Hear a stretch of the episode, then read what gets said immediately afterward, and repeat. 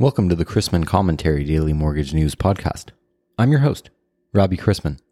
Thanks for listening this Monday, August 30th, 2021. Topics on today's episode include spending your money on mortgage industry awards, my interview with Michael Dunn on FHFA and HUD regarding fair housing initiatives in the Biden administration's agenda, and takeaways from Fed Chair Powell's speech on Friday. Thanks to today's podcast sponsor, Floify. Floify is a digital mortgage automation and point of sale solution that streamlines the loan origination process by providing a secure application, communication, and document management portal between loan originators, borrowers, referral partners, and other mortgage stakeholders. Loan originators and wholesale lenders use Floify to collect and verify borrower documentation, track loan progress, communicate with borrowers and realtors, integrate existing systems, and close loans faster. To learn more about Floify, as well as some of their most powerful solutions for loan originators, including 1003 Copilot, Hybrid eClose, Floify eSign, and more, visit floify.com. The Texas Mortgage Bankers Association conference is in full swing. Servicing is a big topic. Lenders are selling 65% servicing retained, primarily to the agencies, and release 35%. Compare that to last summer's 95% retained, 5% released. Yes, MSRs have bounced back. Speaking of the agencies, lenders will tell you that on their wish list is to have a 90 day lead time for negative changes from Fannie and Freddie, whereas we only need about half of that for good changes. Good to have regard for lenders' pipelines. Hopefully, Sandra Thompson, the acting director of FHFA, will have regard for lenders' pipelines and knows uncertainty increases costs and that expenses are being passed on to borrowers. Capital market staff will typically err on the side of being conservative, while ops staff are focused on reducing processing friction. For today's interview, I wanted to welcome back to the show Michael Dunn. He is the general counsel at FBC Mortgage and a participating affiliate member of the American Association of Residential Mortgage Regulators, the Central Florida Compliance Association, the National Mortgage Bankers Association Legal Issues and Regulatory Compliance Committee, and the Mortgage Bankers Association of Central Florida. I wanted to talk to him today about the latest in compliance. Hello, how you doing? Hello, doing well. Glad we could finally fit this in, and uh, happy to have you back. There was a recent announcement regarding a first in kind collaboration between FHFA and HUD on fair housing initiatives. Why do you think the two agencies felt it necessary to collaborate on the joint memorandum of understanding? From our perspective, this can be seen as another example of the Biden administration's commitment to address racial inequities in the housing industry. And so when this announcement came out, it was a little surprising because we hadn't seen this um, type of agreement in a in the form of a memorandum of understanding before. But in this case, HUD and FHFA got together uh, at the direction of the Biden administration and has decided that between the agencies, between the the GSEs and HUD, that information sharing was going to be uh, paramount and important for them to be able to regulate and enforce uh, fair housing initiatives um, and laws. They talked about coordination on investigations, which is which is different language than has been used in the past, especially on the FHFA side. So, from a compliance officer standpoint, that gets my attention because typically the GSEs have not investigated or examined lenders, but they have done more of a of a consultative or collaborative type of review in their Fannie Mora and Freddie core reviews. So th- that's different language. Um, coordination and sharing information on compliance reviews. Typically, GSEs and HUD um, do not perform compliance reviews as part of their uh, loan sale review process. They do more of a credit income asset verification. Um, so coordination and sharing information on compliance reviews is different uh, language that that we're paying attention to, and then ongoing monitoring. What what does that uh, collaborative information sharing look like as far as the ongoing monitoring of us lenders? Um, so some clarity around that announcement. Um, hopefully is forthcoming but but we're taking note because it is unique and it is something that is obviously advancing Biden's commitment to address racial inequities in the housing industry.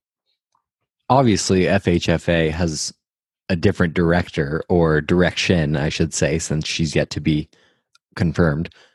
since we last spoke. What else has FHFA done to advance the Biden agenda? One of the items that st- stood out was a recent proposed rule seeking comments on certain percentages of loan acquisitions that is obviously geared towards meeting goals related to helping lower income families and minority neighborhoods uh, over the course of 2022 through 2024. These are subtle changes, but big changes when it comes to uh, unit counts and, and volume amounts, increasing the number of low income home purchases um, that are purchased by the GSEs, and increasing the number of very low income home purchases. All of these things are designed essentially to, again, advance Biden administration's agenda, um, pushing the FHFA to uh, commit to increasing access to credit to all borrowers, no matter what their location is. And we do expect that the FHFA will be announcing some program changes, possibly in the pricing and, and in their underwriting guideline changes in the coming weeks or the month or months to facilitate the achievement of these goals. And so we're paying attention to these announcements and um, and making comments as as we seem fit. But um, it's definitely another indication that FHFA is taking this clear direction from the admin, new administration and advancing that directive. How do you believe fair lending enforcement actions and examinations will change as a result of these updates? It's almost novel because we typically are examined as far as an independent mortgage banker, we're examined by states and the CFPB. So when it comes to the when it comes to fair lending examinations and how those are going to look as a result of the MOU between HUD and FHFA, it's it's kind of anybody's guess. But what my thought is that they would probably take HMDA data and perform their own regression analysis, run metrics, compare us in, in lenders of our size and, and scope um, to determine if we're outside of the bands and as far as their fair, fair lending statistical objectives, maintaining certain certain statistical differences between between lenders. And so it's it's hard to tell, but what we do know from the MOU is that they're going to be sharing information on those exams. My guess is that HUD will take the lead um, as opposed to the GSEs, who are far more historically interested in creditworthiness um, as opposed to uh, compliance matters and demographic statistics. And so we think that HUD is going to take the lead, but but it's still kind of yet to be determined, and and we're looking for updates from the GSEs and HUD along those lines. For lenders out there, how do they stay on top of, or better yet, ahead of incoming changes or or what they think the the new direction may be? What's the best way to handle that? Staying in close communication with uh, your your trade organizations such as mortgage bankers association lenders one the mortgage collaborative um, talking with other lenders to make sure that folks are uh, are keeping up to date with what other fo- what other lenders are doing. Advertising kind of gets put to the back back burner on with regards to fair housing. So updating your your advertising policies to make sure that you're really looking with a critical eye at your advertising strategies to make sure that it's being inclusive rather than exclusive. So those are some of the the, the smaller things that you can do to try to prepare for for some of these changes. But the the typical things like performing your own regression analysis and comparing yourself to other lenders um, and other lending patterns with lenders of your size and scope is going to be is going to be important. And then taking corrective action when you fall outside of the statistical ranges that that the CFPB and HUD will expect. Those are going to be tremendously important to document those corrective actions. This was enjoyable and informative as always, and I look forward to having you back on again soon. Thanks, Robbie. Surprise, surprise.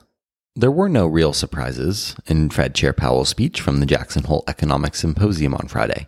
He, along with plenty of other regional Fed presidents, reiterated the U.S. economy has made enough substantial progress to warrant an appropriate shift towards tapering the monthly $120 billion bond buying program before year end. He didn't provide a specific time frame and said that the central bank would be assessing data from the Delta variant of the coronavirus. Tapering isn't the same as tightening, and the Fed chair added that the central bank won't be in a hurry to start raising rates shortly thereafter.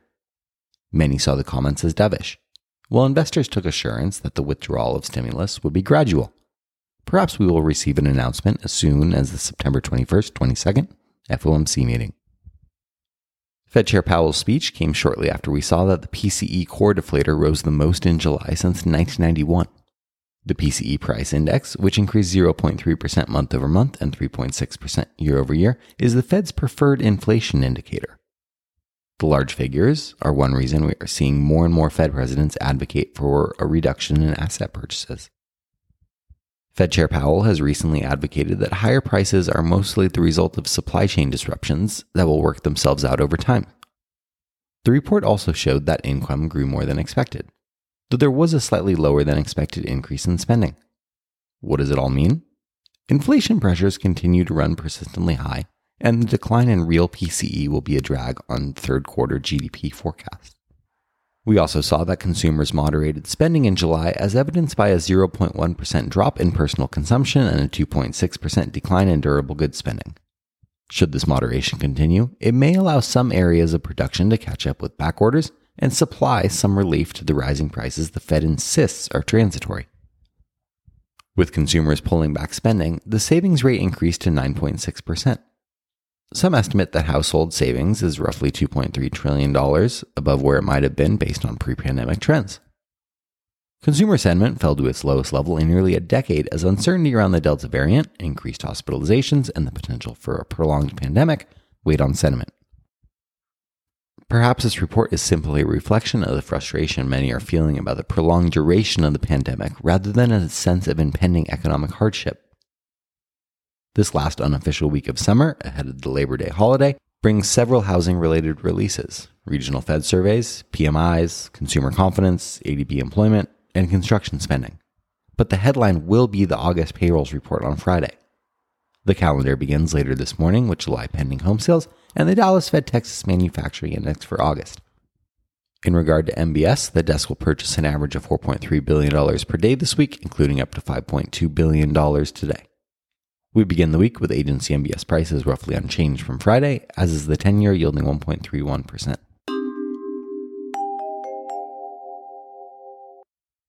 Let's wrap up with a joke and some housekeeping. Sometimes, when driving, my dad will honk his horn and wave at some random stranger in another car, so that stranger spends the whole day wondering where they knew him from.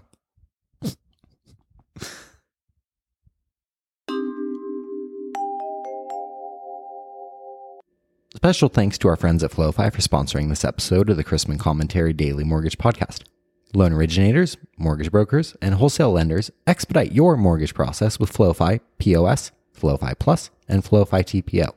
Visit floify.com to schedule a live demo of any one of these three powerful loan origination solutions. If you have any questions about the podcast or sponsoring opportunities, send me an email at robbie at robchrisman.com. Visit robchrisman.com for more information on our industry partners, access to archived commentaries, and how to subscribe to the daily mortgage news and commentary. To listen to or download past episodes of this podcast, search Mortgage News on any platform you get your podcast from.